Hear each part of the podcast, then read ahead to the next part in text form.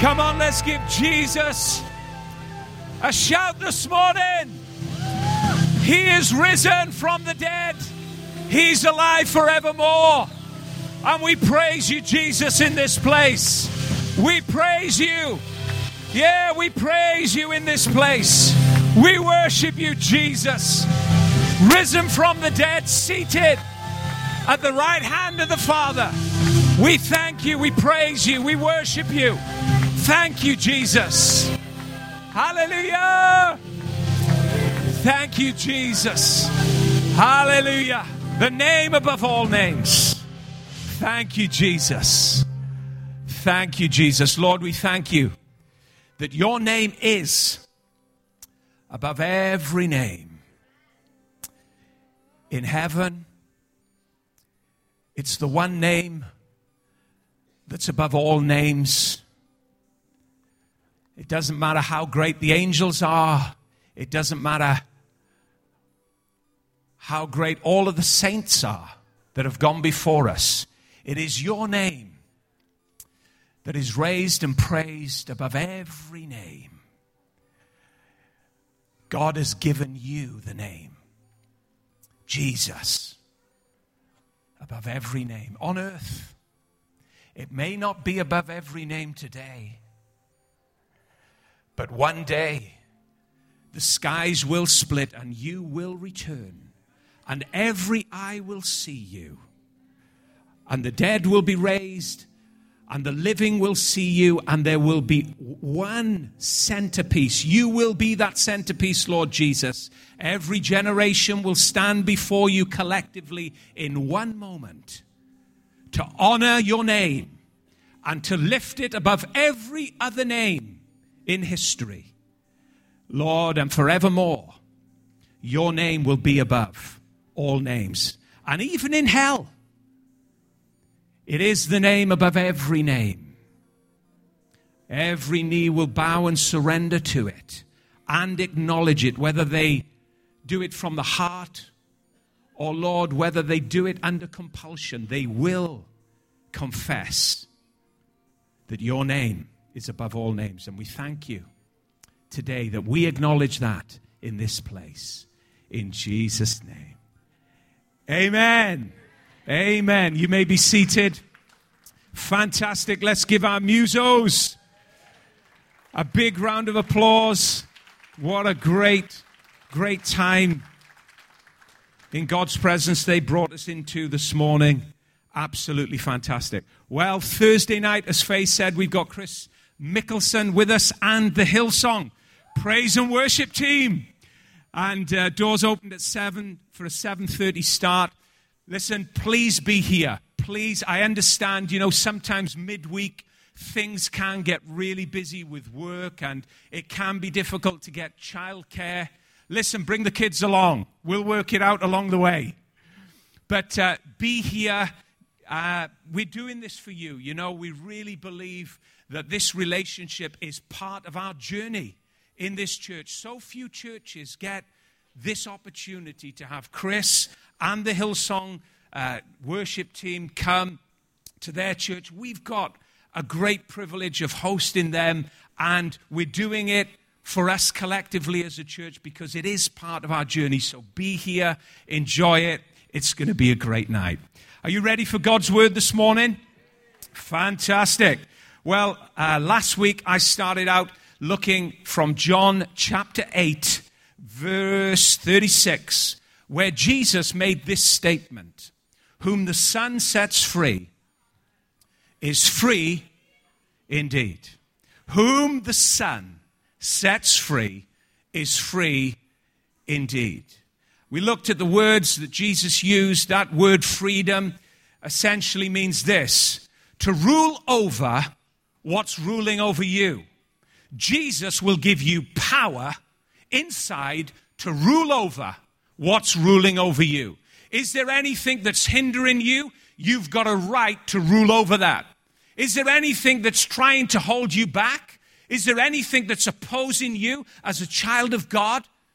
On the basis of God's word, on the basis of the promises of Scripture, According to Jesus' word, you have a right to rule over anything that tries to rule over you, because you've been set free. If Jesus Christ lives inside your heart, you've been set free. Whom the Son sets free is free indeed. He gives you the right. He gives you the power. He gives you the ability to rule over what's been ruling over you maybe in the past. You know, maybe there's been behaviors in your past that have got the better of you. Habits, old ways of thinking, attitudes have come up. We talked about attitudes, you know, a few months ago and said sometimes an attitude can be like bad breath. And, you know, the moment you open your mouth, everybody knows what you've been eating, and what you've been eating is not very good. It doesn't take long to begin to know what somebody has been eating in their heart and been digesting in their life. They just got to open their mouth, and as they begin to speak, you begin to smell and distinguish exactly what they've been eating, whether it's good or bad. And maybe sometimes attitudes crop up from an old life, from an old way of living, and they get the better of you. Listen, don't condemn yourself. Don't beat yourself up. Don't get down in a corner and think, oh man, I'm a hopeless case. No, you're a saved case that's being sanctified, that's being set apart, that's being conformed more to the image of Jesus today than when he found you, thank God. Tell you, don't beat yourself up. There's no condemnation in Christ Jesus. You are the workmanship of God in Christ. Now, you may not be where you want to be, but thank God, we're not where we were. Hallelujah. But an attitude may crop up and you open your mouth and, you know, you just spill everything everywhere. And we got to mop the mess up. Well, families are good at that, mopping the mess up. Sometimes I make a mess on the table, and it's great to see my kids come running in with their little, you know, tea towels and dishcloths and sponges, and they mop my mess up. Daddy, you're a messy eater. You've made a mess again. And they take great joy and great pleasure advertising it over the entire house about the mess that I've made and the cleaning job they've done. No, a good family can handle the mess. When we have a bad attitude, when we have a wrong mindset, when our life goes off the rails, that's fine. Because one day my life may go off the rails and I may have a bad attitude and I may need your help. Probably will, definitely will. At some point, just warning you. No, sometimes we walk down life and, you know, we become follower of Jesus and wonderful things happen, but then we begin to revert to the old ways that we've been separated from. We pick up a bad attitude and we open our mouth and everybody thinks, my God, what smell is that coming from you? Well, Jesus helps us to not only, you know, deal with that attitude and deal with those issues of life, and deal with the diet that we're feeding off. He sets us free. He gives us power to rule over what's been ruling over us. That old attitude that's been ruling over you, it's just an attitude. It's not you. It's not you. It doesn't belong to you. It's not part of your life. It's not part of your future. It's not part of the promise that's over you. Just throw it away. Like you would a piece of rubbish in the bin. Just pick it up, pick it out, and just say, this does not belong to me. This anger doesn't belong to me. This frustration doesn't belong to me. This fear, what's this fear doing in here? Doesn't belong to me. Jesus hasn't given me a spirit of fear. He's given me love, power, and a sound mind. You see, you're free from fear. You're free from depression. You're free from bad attitudes. You're free from anger. You're free from all of those limitations and all of those characteristics that once characterized you. The Bible says, puts it like this: all things are passed away. You know, I tell you now, when God declares that an old life has passed away it is. That's on the authority and the power of Scripture. God declares over your life that attitude, that those old things that used to characterize you, that got you in so much trouble, that messed up your relationships, that hindered you in friendships, passed away. Acknowledge that this morning. Acknowledge it. It's passed away. It's gone on the basis of what God said, not on the basis of what I believe, not even on the basis of my experience. It's on the basis of what God has said. Passed away. Passed away. What do you do with dead people? You bury them. You bury them. You don't go up into the graveyard and dig them up again. Why? Because dead people decompose. And when you ask Jesus into your life, an old life died. It got buried in baptism. Let's not go back and try and dig that old ugly stuff back up. Church, you're free. Jesus has set you free. Free to rule over what was once reigning over you. Free to rule over what had dominion over you. In fact, Paul put it this way. He said, sin shall no longer have dominion over you. The power of sin, all those old desires that led you this way, that way, and the other way to a life of destruction, it will not have rule over you. Why? Not because you're good. Not because you're amazing. Not because you've discovered some kind of secret. No. Because Christ Jesus lives in your heart by faith, and he will give you dominion over sin. To rule over it. You're free. Acknowledge that. Believe that. Speak that. Declare that. Thank God for that. Now, does it mean to say that everything will change overnight? Maybe not. There's some attitudes that have hung around in my life for a long time. I can't talk about your life, but I can talk about mine with good authority from experience. There's some attitudes that have hung around in my life for a long time. Some ways of thinking, some ways of talking, some ways of doing things. But Jesus, giant by giant, takes them out. Takes them out. In fact, he said it this way one day, which I think is absolutely wonderful. And I remember the Lord just bringing it to my attention. And when God brings something to your attention, it stays with you for such a long time. And years ago now, he spoke this little scripture into my heart.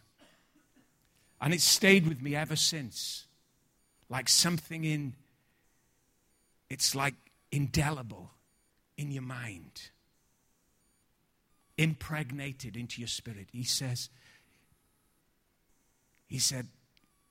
every plant, now he's talking about the heart. He said, every plant that my Father has not planted will be uprooted. It'll be pulled out by my hand. And he was saying, Dave, Dave, there may be stuff in your heart today that I haven't planted. And you're looking at it and it may be a good thing. And you're watering it. You're caring for it. You're doing everything to ensure that it's going to grow. But once my hand goes on it, if my Father hasn't planted that, it's coming up by the roots, son. And I found great security in that. There is great security in that. In that if there's things in our lives that we can't deal with, just sit back and rest. And just realize this, that one day the Lord's hand will go on it and pull it up by the roots. And you will, I'm telling you now, you will reign and rule over every single area of your life. And not even sin will have dominion over you on the authority of God's word. Amen. So Jesus says, whom the Son sets free is free indeed. You will have power to rule over what's ruling over you, or what's trying to captivate you, or what's trying to control you. Sudden emotion, erratic feelings, things that put you out of control. You'll have rule over it. It'll come this way, you'll grab it, and you'll throw it out. You'll just throw it out. You'll deal with it. You'll have freedom to rule over what's ruling over you. Whom the Son sets free is free indeed. That word indeed means experience. You will know the power of this freedom in your experience. Your very experience of life will be an expression of freedom in Christ.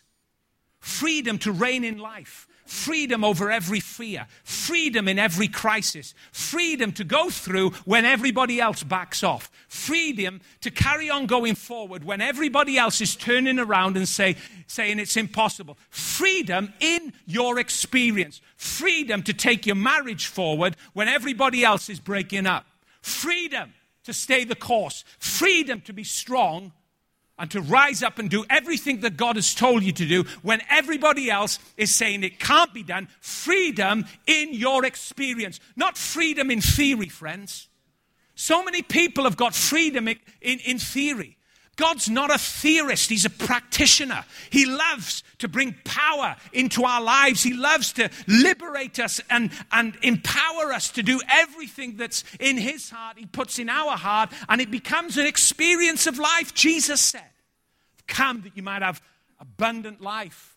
And we sit in our studies, and we sit in our bedrooms, and we wonder what abundant life is. Abundant life is an experience.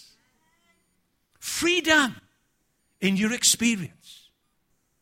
When he turns up, when he does what only he can do, you will know his life and the nearness of his presence and his voice as a certain reality in your day-to-day experience. I've come that you might have life and life more abundantly, he says. Whom the Son sets free is free. Indeed, in experience, ruling and reigning over everything that tries to rule and reign over you in your experience of life, of living. And therefore, that's what the Bible calls a blessed life, an abundant life, a soaring life.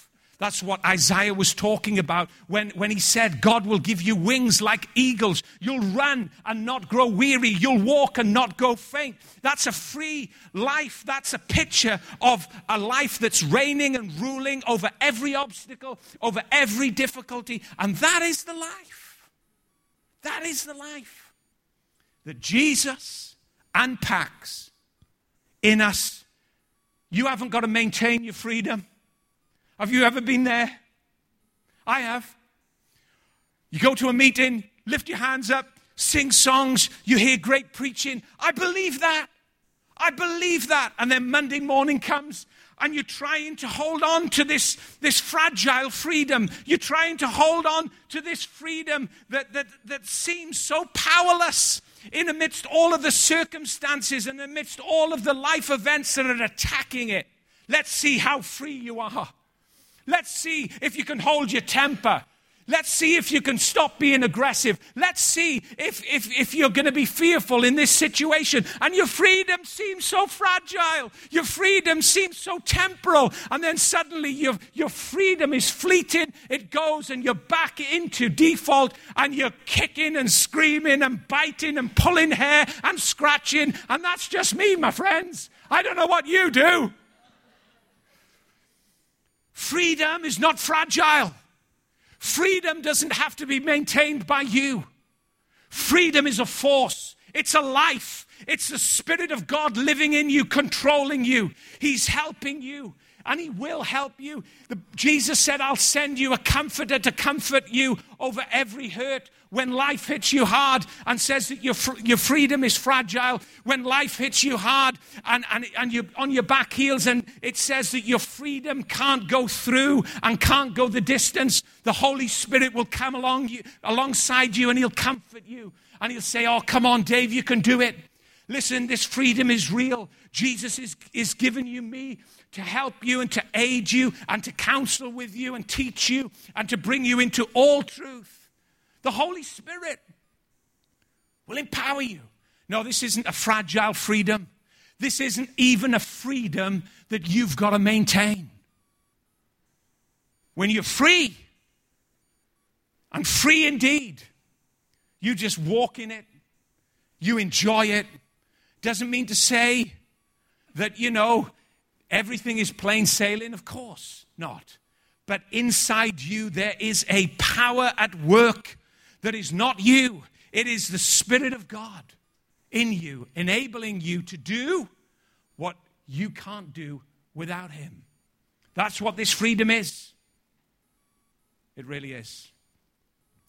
I shared the story last week about that little budgie that I owned. I wanted a golden eagle. I had visions in my mind of a golden eagle from Scotland. My parents buying me it for my birthday. I told them I had the pictures on the walls. I had all the books. I even had the binoculars. I was a proper bird watcher. I wanted a golden eagle, or even a kestrel would have done. But my mother bought me a budgie, and I had to keep it in a cage. And I remember that little budgie hopping around and jumping around and going around on the swing in the cage. And then one day I opened the door. I told you the story, and the budgie wouldn't come out of the cage. To my amazement, even though the door was open, freedom, a larger environment, a larger experience to fly in was available to that little bird, but it wouldn't come out. It wouldn't come out of the cage. The cage had become comfortable. The cage had become something that had confined it. It had run on the little rails of the roof of that cage. It would go on the floor. But it didn't see anything beyond that cage, even though I'd opened the door. What I had to do, I had to put my hand in to the cage. Hold the budgie gently. Bring it out slowly. And then just open my hand. And even for a little while, the budgie didn't realize what was available to it because it stayed in my hand. It's amazing how events and situations can stay in your mind and how God can bring them into a moment like this to illustrate a point. Many of us have been in that cage. Some of us today may still be in that cage. The door's open. It's not closed anymore. It was closed, but I'm telling you, it may be today, it may be next week or the week after, you're going to find the gracious, loving, compassionate hand of God going into that area that you feel enclosed in, going into that area that you feel confined by, that nobody can get into. You're going to find the gracious hand of God going into that area and bringing that area out and exposing it to a larger environment where it can flourish, where it can fly. And initially, you may be fearful about that. I don't want God to go into that area of my life. He can't use that brokenness. He can't use that hurt. He can't go into that locked area. It's not locked. It's open. His hand is going to go into areas of our life that we may today feel embarrassed by. We may feel today out of bounds to God. No, His hand is going to go in. And He's going to bring them on out and make them beautiful. And the weak areas, mark my words, the weak areas of your life, after they've encountered the freedoms that are in Christ Jesus, are going to become wonderfully beautiful. They're going to become the foremost areas, not the hidden areas, the foremost areas of your life in relation to being beautiful and wonderful and magnificent. Because that's what He does.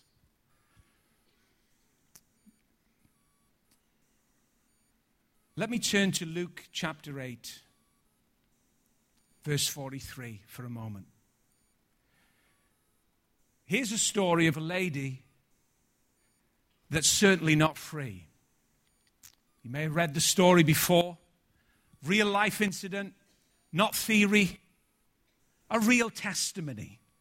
It's great to read testimonies in the Bible, not theories or formulas, real life, real life. And I loved what James said this morning when fantastic what James said this morning. Absolutely brilliant. I said to him, mate, get another one of them ready. That was fantastic. And just the way he speaks, lovely, lovely spirit. But I love what James said, you know, when he said the Bible just isn't a book of stories that we look at, historical events and historical testimonies and happenings, but it's almost like a signpost pointing to say, look, if God did it there, and then he can do it now with us. And in this story, you have a lady that's really bound up by sickness. Now, the issue could have been anything. But the issue for her was this. Blood was leaving her body, and she had no control over it. So a power was working within her that she had no ability to control. Something was ruling over her that she had no rule over. A very real issue, completely out of control, completely out of the control, not of her, but all of the others that she met too. Let's read it. Luke 8:43. And a woman having an issue of blood, 12 years, right? So this isn't just a week, 2 weeks, 3 weeks. It isn't a habit for a year or two. This is something that's very aggressive, a power at work within her that was dominating her life, controlling her present and her future. She had an issue of blood for 12 years, which she had spent all of her living upon physicians. Neither could be healed of any. Then she came from behind. Is that the right scripture there? Is that a jump? Okay, then she came from behind him and touched the border. This is talking about Jesus. And touched the border of his garment, and immediately her flow of blood stopped. Jesus said, "Who touched me?" When all denied it, Peter and those with him said, "Master, the multitudes throng and press you, and you say, 'Who touched me?'" But Jesus said, "Somebody touched me, for I perceived power going out from me." Now when the woman saw that she was not hidden, she came trembling and falling down before him and declared to him in the presence of all the people the reason she had touched him and how she was healed immediately. He said to her, "Daughter, be of good cheer. Your faith has made you well. Go in peace." Amazing story. Absolutely fantastic. This woman's got an issue of blood for 12 years. A power is reigning over her that she has no control over. She's being ruled. She's not in the position of ruling. She's in the position of being ruled, being dominated by something that she cannot set herself free from. For her, it was an issue of blood. Blood was leaving her body. What's your issue? What's your issue? What's the issue that's ruling over you? What's the issue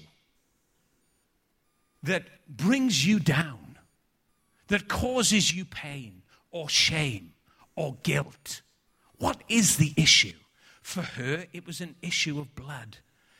That issue of blood isolated her, estranged her from company around. That issue of blood enclosed her from the community in which she lived. She was isolated. She was a prisoner by what was ruling over her. But whom the Son sets free is free indeed. This woman went everywhere. She sought everyone. She went everywhere, sought everyone. She spent all she had. That's what we read. And grew worse. Do you know, this testimony and situation is not just isolated to a story and a testimony in the Bible that happened hundreds of years ago. This is happening every day. People are plagued by issues of life. People are plagued by situations, internal situations, external situations, that they cannot set themselves free from. They're being ruled over. They're under the heel of something that they cannot set themselves free from. And I'm telling you, you go and you see, you check it out. People will go everywhere. They will go to everyone. They will spend all they have, and they will grow worse. They will grow worse. They'll go to the doctor for tablets. And listen, I'm not decrying any of those things. They will use all of the means that our world offers. Come to me. I have an answer for your problem. Come to me. I have an answer for your pain. Come to me. I have an answer for your addiction. Come to me. I have an answer for your relationship, for your marriage, for why you're failing. I have an answer for the fears of your mind. I have an answer for the loneliness in your heart. And people go here, there, and everywhere. And you know what? They spend all they have, whether it's their time, their energy, their commitment, even to the point of their money. They're so desperate. And what happens at the end of it all? They grow worse. They grow worse. Why? Because there is only one that can set you free. His name is Jesus. And I'm telling you now, he rose from the dead so that he could still do it today as he did back then, my friends. Jesus! He's awesome. We will praise only one name in this place. My God, he's awesome. Jesus sets us free. 12 years. Now the law of that land, very different to the law of our day. If she wanted to go down the street, if she wanted to go out into public, she'd have to shout, unclean, unclean, so that everybody in front of her, around her, and behind her would scatter, because she was seen as diseased and sinful and shameful. She had to announce her pain publicly. Something that was privately happening in her life and in her body, she had to announce it publicly to everybody. Otherwise, she would be stoned. Otherwise, she wasn't even allowed out in public. What an awful predicament to live with. What an awful situation to have, to be ruled over something that you were never born to undergo.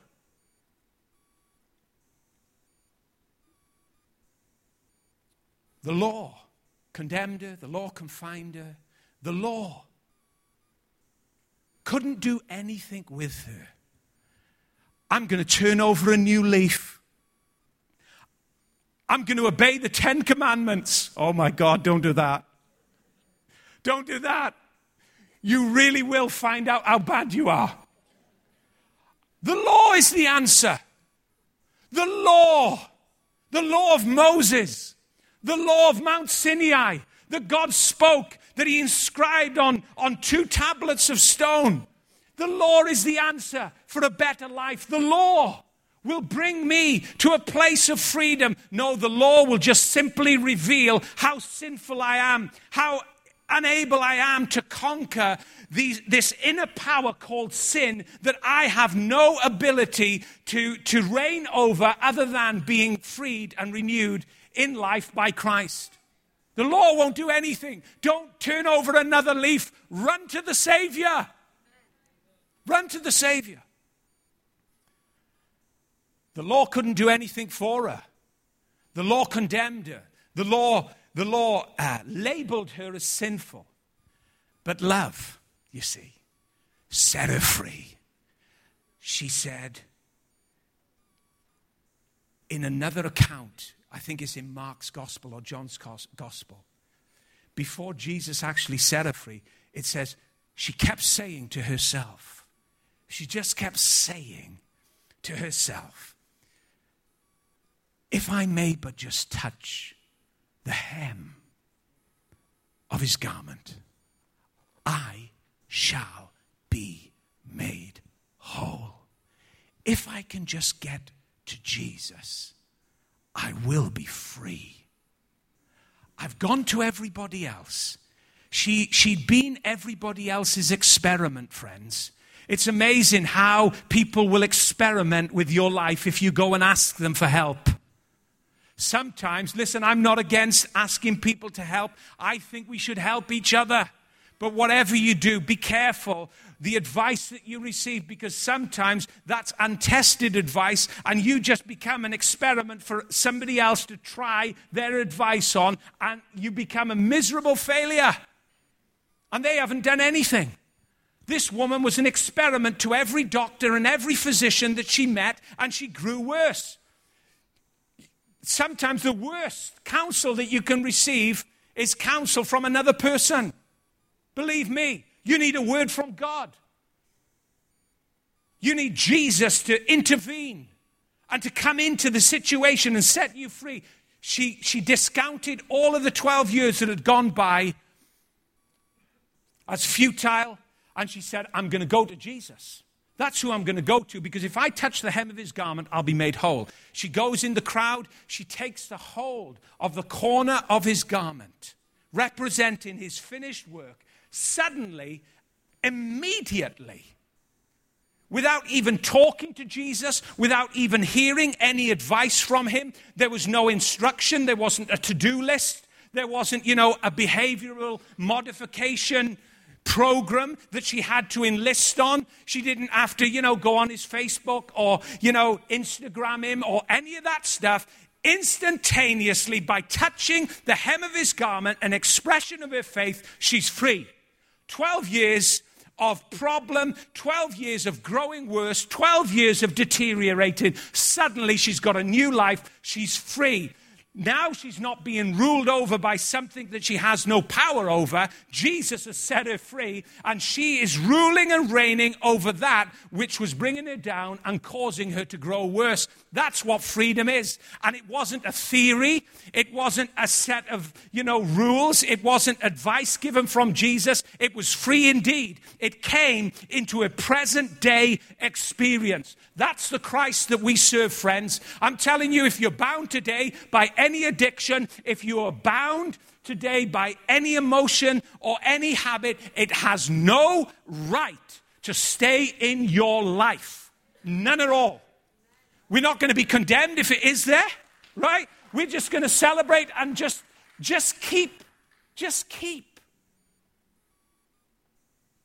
your eyes on Jesus, the author and the finisher of your faith. He'll work it out. And she's set free immediately. Jesus, knowing this, said, who's touched me? I'm going to ask the musicians to come up. We're going to close. Who's touched me? Disciples as ever. Jesus is on one plane of life. They're on another plane of life. Their feet firmly fixed and anchored into the ground. Who's touched you, Jesus? Look at the multitude around you. But you see, nobody was drawing on him. Everybody was content with their little life, confined in the cage. Suddenly, a woman comes out of the cage. By faith, she takes a hold. She brings the power of God from another world into her world. Now she's ruling. Now she's reigning over that which had ruled and reigned over her. She's got a brand new life, and Jesus recognizes that somebody had drawn on the power of heaven through him, and she's set free. And he turns round looking at who's drawn from him, who's drawn on this life. Are you going to be that one that goes from this place that says, I'm not content with my life the way it is? I'm not happy with my habits. I'm not happy with the way that I've been behaving. I'm not happy with these attitudes.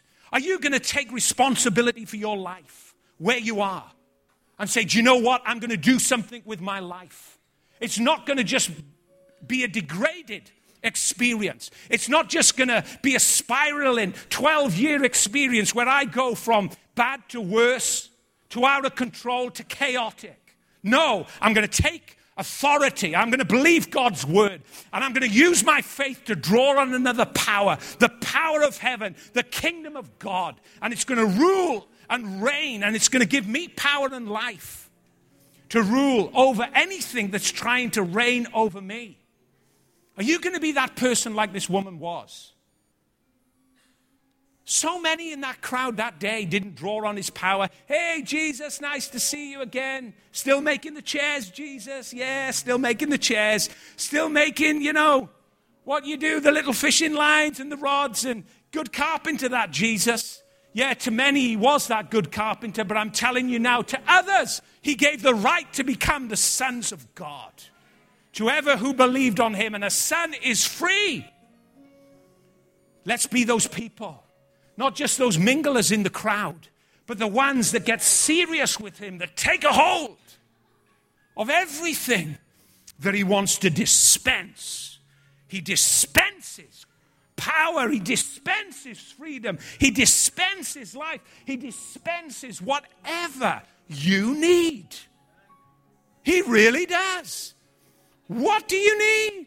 Whatever you ask in my name, he said, that will I do, that the Father may be glorified. Ask anything. Well, do you do drugs, Jesus? Do you solve addictions? Oh, yeah, I'm good at addictions.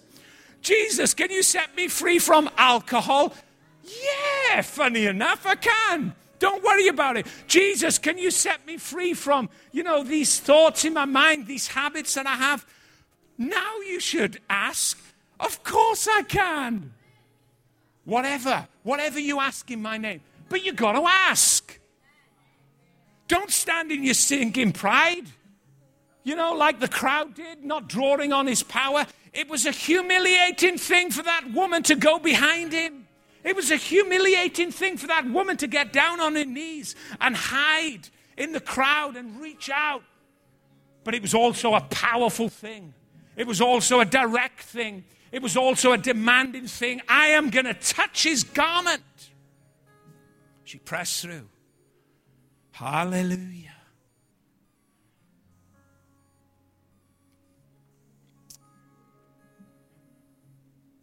You're free. Free indeed. Draw on him through your faith. Draw on him. Not living in that little box anymore. You're not living in that cage anymore. The hand of the Father, the loving, gracious hand. He's got too much for you to experience. Too many wonders. He'll do exceedingly abundantly above all that you ask or think. He's not coming into the cage. He busts the cage open. His hand's coming in to bring you out. And you're going to fly and you're going to be free. I declare it in the name of Jesus. You're going to soar and you're going to do all of the things that he's called you to do. Lord, I thank you in Jesus' name for your people. I thank you for your people. Amen. Next week, I'm going to give you 4 ingredients necessary for a miracle. You want a miracle? 4 simple ingredients. Couldn't get to it today. But next week, there's 4 ingredients in every miracle in the Bible. Did you know that? 4 little stages, simple stages, to guarantee a miracle, to guarantee God's involvement, God's attention, God's power. 4 simple little things that's required in order for the power of God to go into operation, for the miracle of God. Seen it in our own lives. You've seen it in yours, but you may not recognize. I'm going to show you them next week. This morning, you may be here and you may never have asked Jesus into your heart. The Bible says he knocks at the door of our life, knocks at the door of our heart, and he just simply wants us to open the door so he can come in. It doesn't get any harder than that. I'm going to give you an opportunity to do that right now. You say, but I don't want him to come into my heart because I know what's in the rooms of my life. I know what's upstairs and I know what's in the cupboards and everything inside is a bit of a mess. Listen, Jesus doesn't care, man. I think he's bothered about that. He died on a cross because he loves you. Not bothered about that. He'll help you, you know. He'll help you tidy your life up, wash it clean, and you'll be a magnificent trophy of his grace. If you would like to ask Jesus into your heart, I'm going to pray with you right now. Let's close our eyes. Lord Jesus, say this after me. Lord Jesus, I ask you to come into my heart right now. Like I would invite a guest into my home and open the door, I invite you into my life. I believe that you died. I believe that you're alive. And I want you in. I want you in my life. Forgive me of my sin, I pray. Amen. Now, while eyes are closed, if you prayed that prayer, something wonderful has just happened in your life. The Prince of Peace lives in you. And if you prayed that prayer, I'd love to talk to you after. Chat with me, chat with Faye, chat with one of our welcome team. We got a little book we want to give you if you prayed that prayer. And listen, just keep coming. Just keep coming. Just keep enjoying His presence and His grace. We want to hook you up. We're going to sing. Come on, church, let's stand to our feet. Oh, just one other thing. Just look, this isn't a big thing, right? But you may be here this morning and you've been hearing voices, and it's not the voice of Jesus. And the reason why you've been hearing voices is because of some stuff you've done in the past with a Ouija board. Well, just lift your hands up. Jesus is going to set you free right now. And do you know what? You're not going to hear those voices anymore. You're going to hear the one voice, the voice that's going to bring you courage, the voice that's going to, enrich you, the voice that's going to direct you through life. You're not going to hear all those ugly voices anymore in your head or in your ear. You're going to hear the one voice that's going to save you. So let's lift our hands up. If that's you, lift your hands up too, because that thing goes now. In the name of Jesus, we thank you for it and praise you. Jesus' name. Thank you, Jesus. Woo-hoo!